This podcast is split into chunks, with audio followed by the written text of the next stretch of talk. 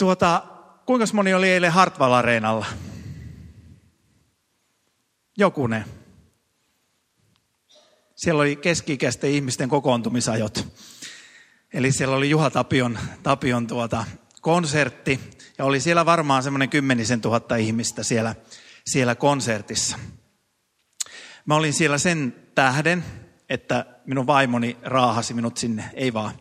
Kyllä mä ihan omasta vapaasta tahdosta menin sinne, sinne tuota, konserttiin ja, ja ihan ilolla menin. Mulla on nimittäin semmoinen menneisyys, että muistan tämän kyseisen henkilön vuodelta 1989. Eli jollekin se on jo esihistoriallinen vuosi. Mutta, mutta silloin Ylistarossa seurakuntanuorten kokoontumisessa oli semmoinen henkilö, joka rämpytti kitaraa ja hänen nimensä oli Juha Tapio. Ja voisin kertoa Iltasanomille monta juttua siitä, mutta jätän ne nyt kertomatta, kun tämäkin kuitenkin kuvataan. Ja tuota, mutta tämmöinen historia.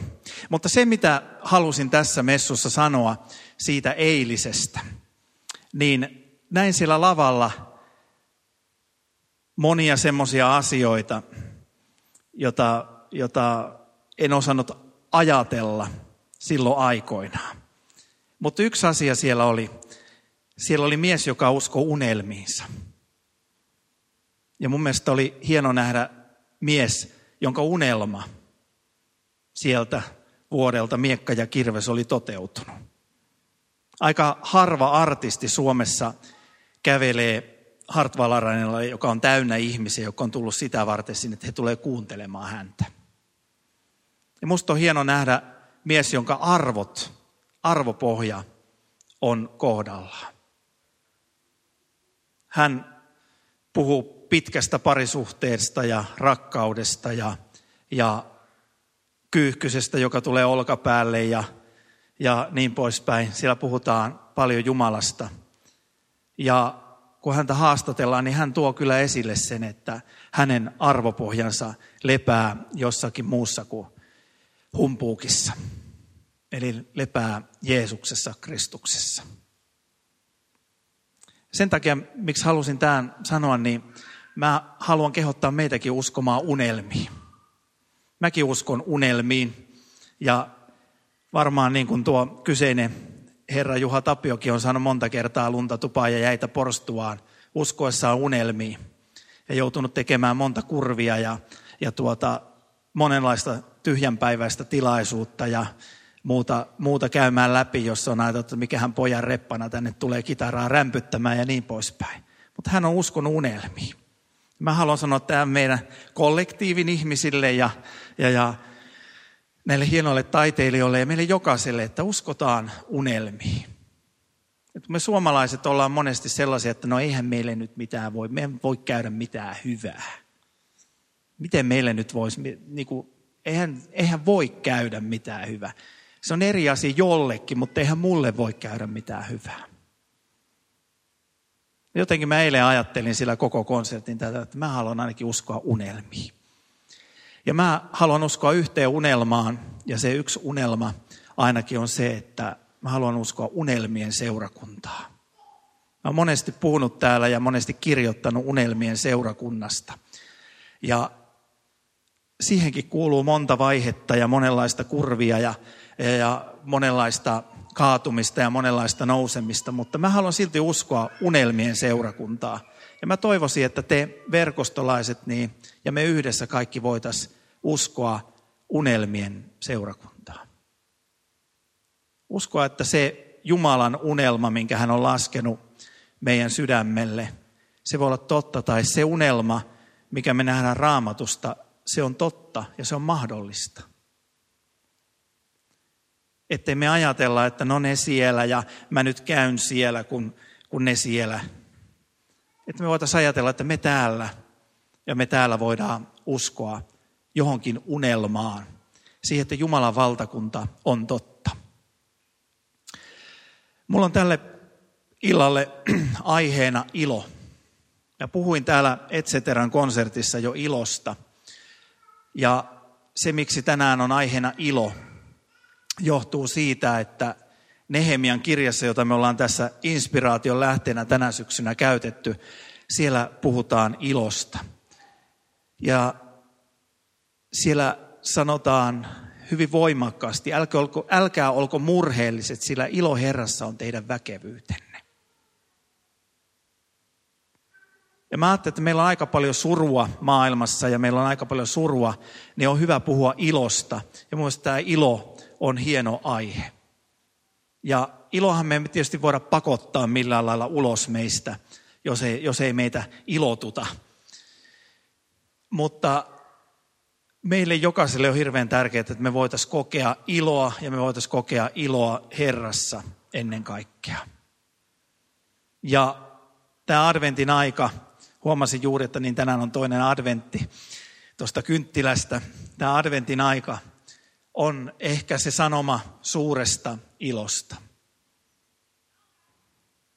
Suuri ilo tulee maailmaan.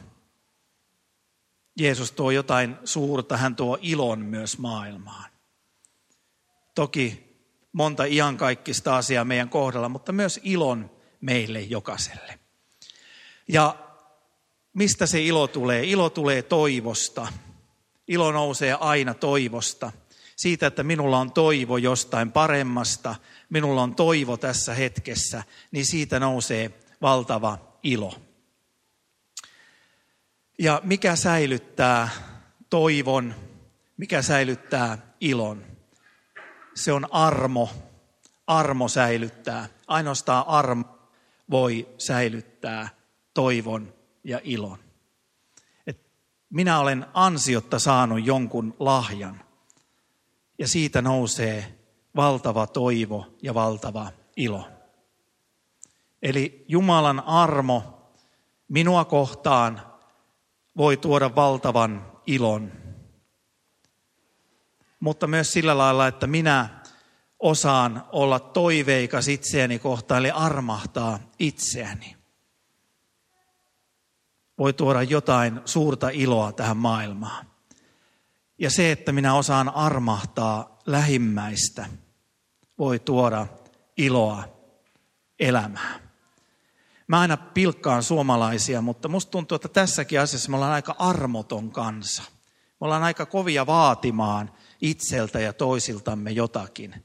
Ja ikään kuin riistämään sen armon, sen, että Jumala on armahtanut minua ja minä saan armahtaa jotakin muuta ja saan armahtaa itseäni. Jouluna en vietä synttäreitä, vaikka ne on silloin mutta tähän ikään mennessä niin on aivan ihanaa, että on pikkuhiljaa oppinut armahtamaan itseänsä. Tuolla Sakastissa, kun me lähdettiin palvelutiimillä tähän, niin mä sanoin, että koitetaan mokata oikein kunnolla tänäänkin. Armahdetaan toisiamme, armahdetaan itseämme. Ja se on ainut asia, joka voi tuoda toivoa se voi tuoda iloa. Tuoda toivon siitä, että minulla on mahdollisuus. Ja minulla on mahdollisuus iloita. Mikä vie ilon, mikä tuo ilon? Ilon vie lihan teot. Tämmöinen kaanaankielinen sana. Ja ilon tuo hengen johdatuksessa oleminen koska se on suurta Jumalan armoa, se on suurta Jumalan toivoa meille, että me saadaan olla hengen johdatuksessa, pyhähengen johdatuksessa. Mikä kuuluu siihen asiaan? Siihen kuuluu, että etsitään Jumalan tahtoa. Ollaan valmiita muutoksiin. Se on hengen johdatusta. Mä tiedän, että mä oon itse ihmisenä semmoinen, että jos mulle sanotaan, että hei, nyt seuraavaksi, lähtisitkö Marko tuonne Helsingin keskustaan ja tehdään näin, niin mulla ei edes päässä mikään raksuta, vaan mä oon jo menossa. Eli mä olen hyvin muutosvalmis ihminen, kun olette, olette niin kuin nähneet. Mä innostun hyvin nopeasti asioista. Ja mä tiedän sitten, että mä aiheutan sillä tavallani joillekin aivan suunnatonta kärsimystä, koska jotkut ihmiset ovat valtavan kovia säilyttämään kaiken asia. Kaikki pitäisi säilyä että minulla olisi turvallista. Ja me ollaan erilaisia tässä asiassa. Mutta mä ajattelen, että Jumalan johdatuksessa, Jumalan hengen johdatuksessa ehkä minä voin tulla vähän sieltä keskemmälle. Ja ehkä sinä, joka ajattelet, että kaikki pitää ian kaiken säilyä näin ja vasta kuoleman kautta joku muuttuu kirkossa, niin ehkä sinäkin voit tulla vähän keskemmälle. Ja mä luulen, että siellä me löydetään iloinen Jumalan johdatus. Eli kyllä Jumalan henki johdattaessaan kutsuu meitä aina muutokseen. Koska maailma muuttuu, niin mekin joudumme kuuntelemaan Jumalan hengen johdatusta ja muuttamaan tiettyjä asioita.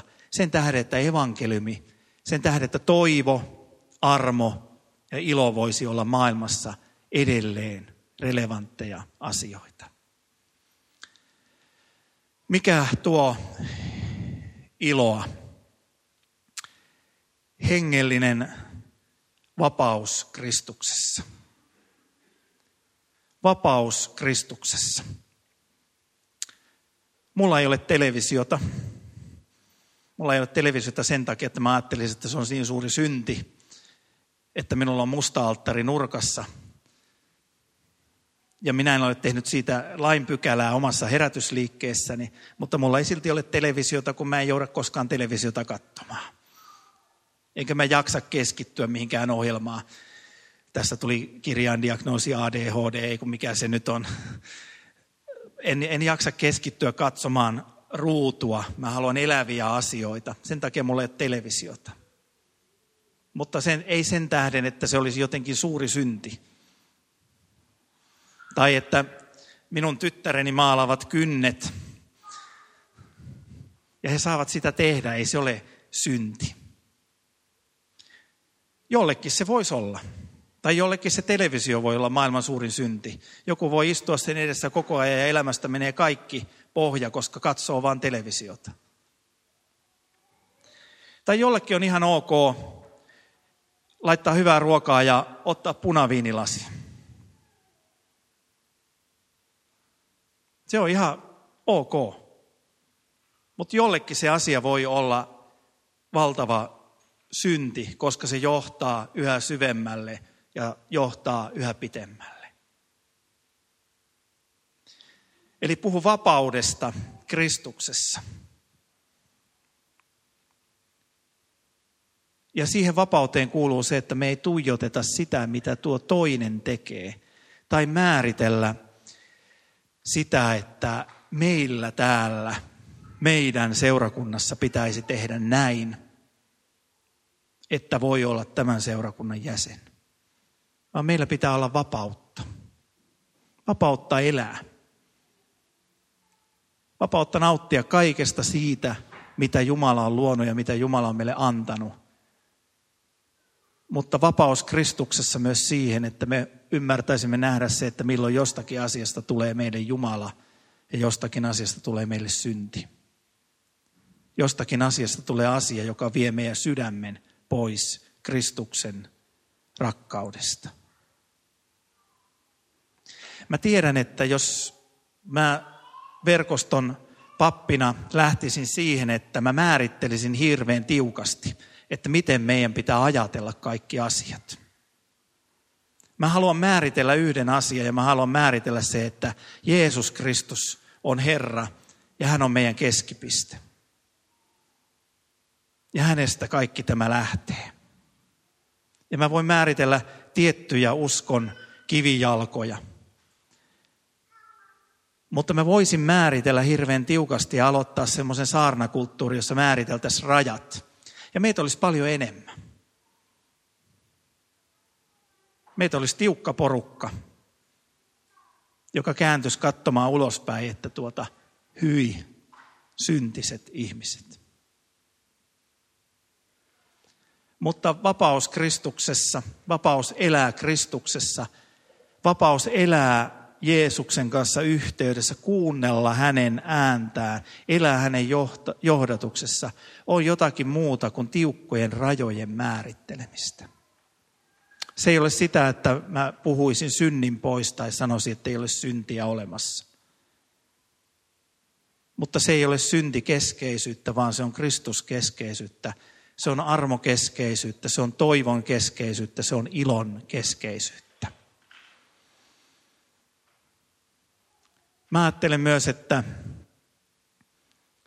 meille tuo iloa varmasti se, että me osaamme pitää asiat tarpeeksi yksinkertaisina.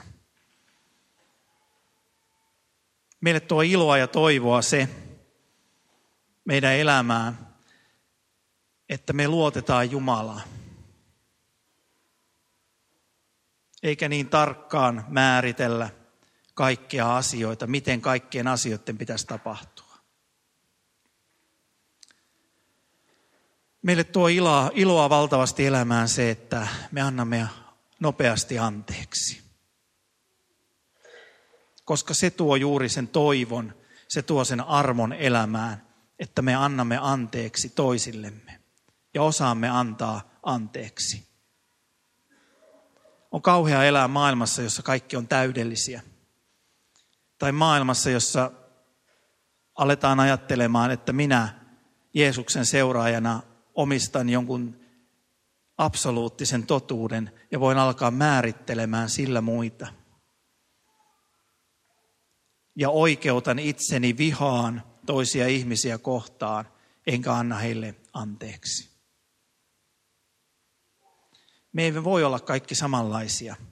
Ja suurin osa anteeksi antamattomuudesta, epäpyhästä vihasta johtuu siitä, että me ajattelemme, että toisen ihmisen pitäisi olla samanlainen. Ja käy niin, että me riistämme häneltä toivon ja ilon elämästä. moni muu asia, mustasukkaisuus, kateus vie meidän ilon elämästä. Mä olen aina halunnut elämässäni enemmän ja enemmän. Ja se on tehnyt mun elämästä sen, että mä olen ollut äärimmäisen kateellinen joskus jollekin ihmisille. Ja musta on ihanaa oikeasti olla todistamassa tässä, että Jumala on saanut vapauttaa siitä, että mulla on ihan tarpeeksi. Mulla on ihan kaikkea, Jumala on antanut mulle ihan tarpeeksi kaikkea. En mä tarvitse yhtään mitä, mitä tuota vaikka Teemulla on.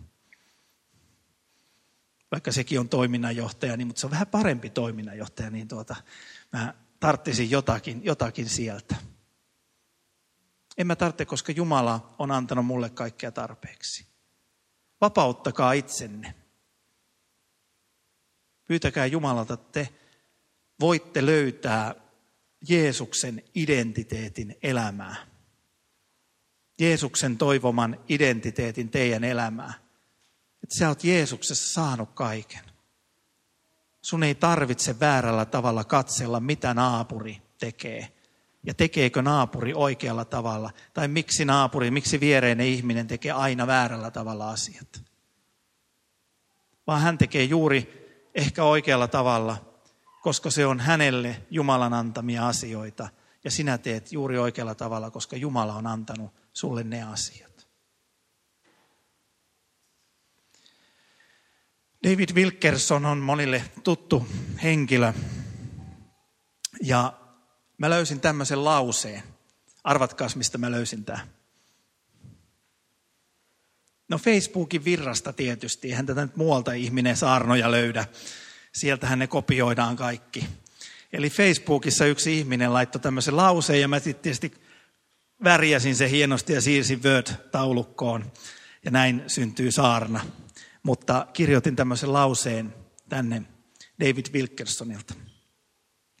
Tällä sukupolvella on rajallinen ilmestys Herrasta Jeesuksesta, koska niin monet jättävät tulematta juhlaaterialle – erehdymme ammentamaan hengellisen ilomme palveluksestamme, emmekä yhteydestämme Herraan. Teemme yhä enemmän työtä Herralle, jota tunnemme yhä vähemmän.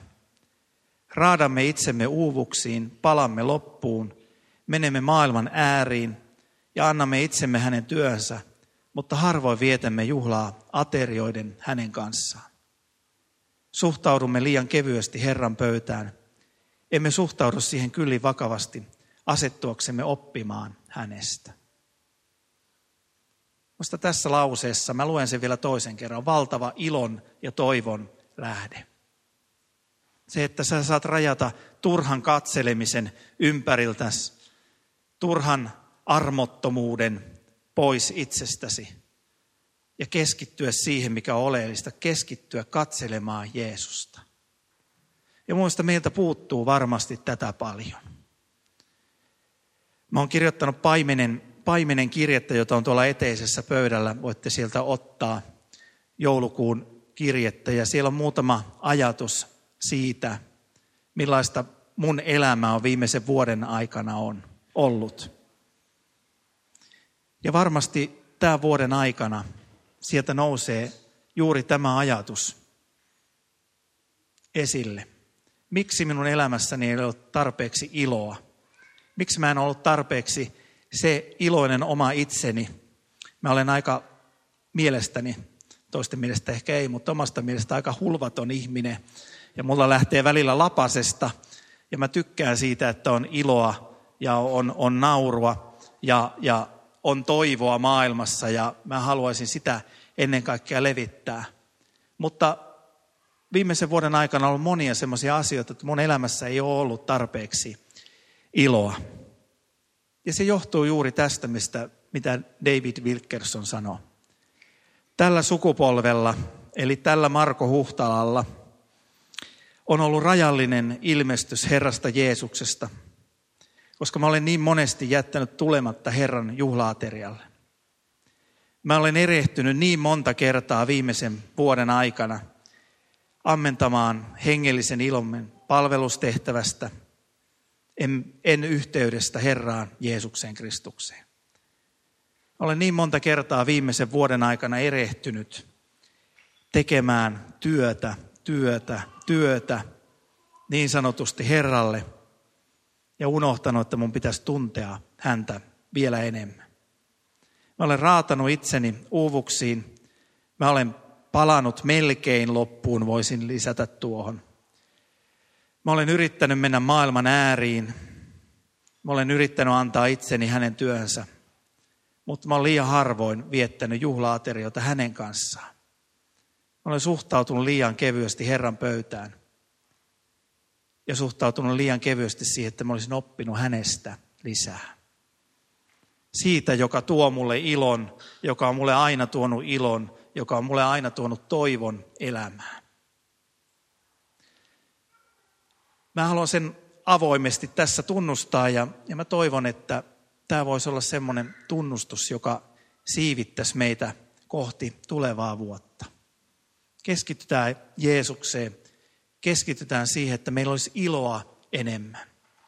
Meillä olisi vähemmän katkeruutta, meillä olisi vähemmän vihaa, meillä olisi vähemmän anteeksiantamattomuutta, meillä olisi vähemmän arvostelukykyä, ar- arvostelukyvyttömyyttä ja meillä olisi vähemmän, vähemmän ja vähemmän ja vähemmän niin monia asioita elämässä. Mutta meillä olisi enemmän ja enemmän ja enemmän Jeesusta meidän elämässä.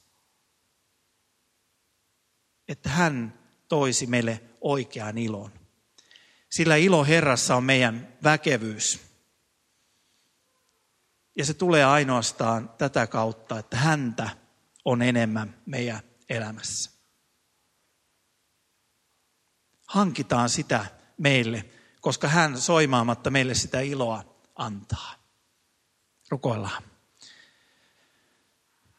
Rakas Jeesus, kiitos siitä, että sinä annat meille iloa elämää. Me saadaan pyytää näin adventin aikana kun me kuullaan sanoma suuresta ilosta, että sinä tulit maailmaan, sinä tulit meidän tähden maailmaan. Saadaan pyytää, että anna meidän iloita tästä. Anna meidän keskittyä sinuun. Anna meidän elää sinussa. Anna meidän iloita sinusta. Anna meidän verkostona oppia iloitsemaan enemmän sinusta. Ja anna sen kaiken ilon olla väkevyytenä, joka näkyy maailmaa. Anna sen olla sellaisena väkevyytenä, että tänne on hyvä tulla. Tänne on helppo tulla. Tänne on kiva tulla meidän keskelle ja voi löytää täältä kodin, jossa saan olla sinun edessä. Sellaisena kuin olen. Ja löytää paikkani sinun edestä, rakas Jeesus. Olko ylistys sinulle. Amen.